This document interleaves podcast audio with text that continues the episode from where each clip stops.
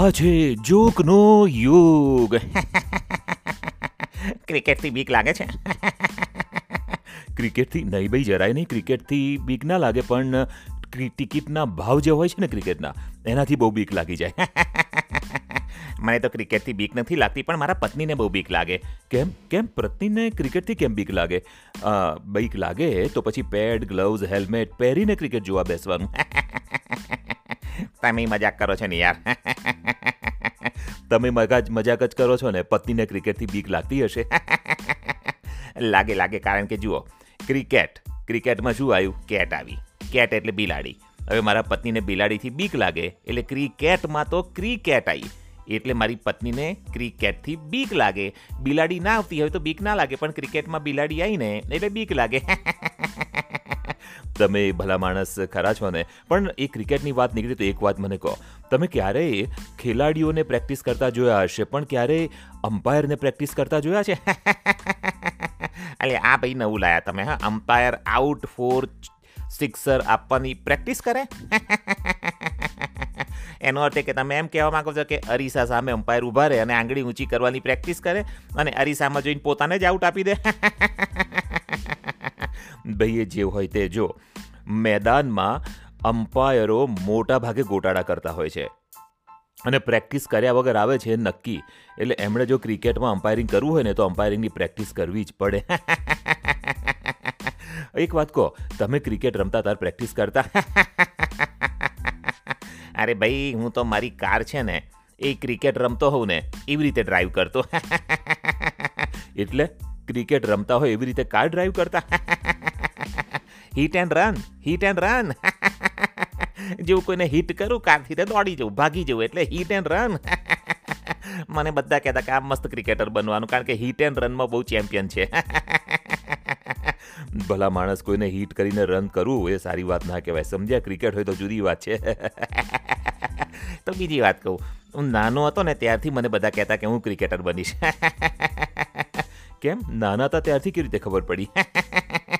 કેમ કે મને એક બળ પસંદ નહોતું કયું બળ? મને ડક પસંદ નહોતું અને ક્રિકેટમાં ડક આવે, જેને ડક ગમે એને જીરો મળે.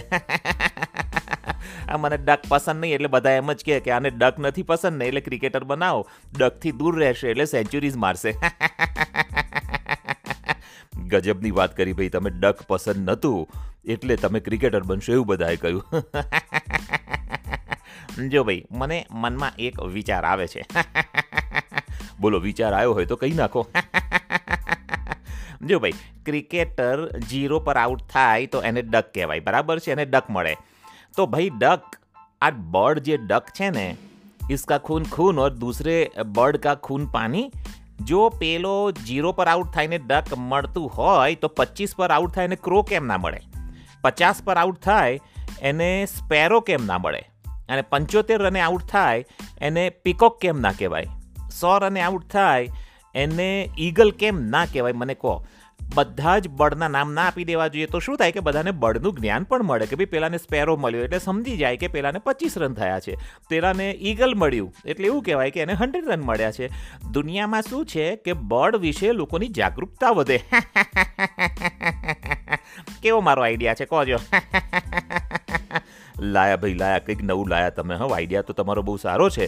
પણ, હવે આ જો બર્ડને બધા નામ આપે, તો પછી પશુઓનું શું? લાયન ડોંકી મંકી એ બધા વિરોધ નહીં કરે અને આમ પછી શું છે કે બધા પશુ પક્ષીઓ એકબીજાની આમને સામને આવી જાય. એટલે આપણે અત્યારે એ વિચાર માડી વાળીએ. બોલો, તારે બીજો શું વિચાર કરવો છે? બીજો તો કંઈ વિચાર કરવો નથી, પણ મને એમ લાગે છે કે જે ક્રિકેટર હોય છે ને એ ઇસ્ત્રી બહુ સરસ કરતા હોય. અથવા જે ઇસ્ત્રી કરતા હોય ને એ ક્રિકેટર બની શકે.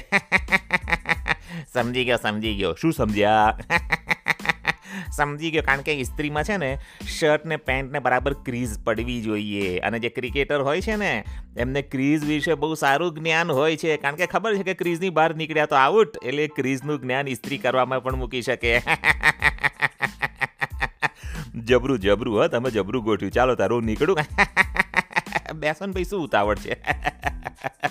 ના ના મારે જવું પડશે ભાઈ જોબ પર જવાનું છે. સારું ભાઈ હું તો રિટાયર છું. બેઠો બેઠો પેન્શન ખાઉં છું. આવજો તાર. મળીશું ફરી કોઈક વાર જોકના યોગમાં. તો આ હતો જોકનો યોગ. જતીન ઠક્કર સાથે.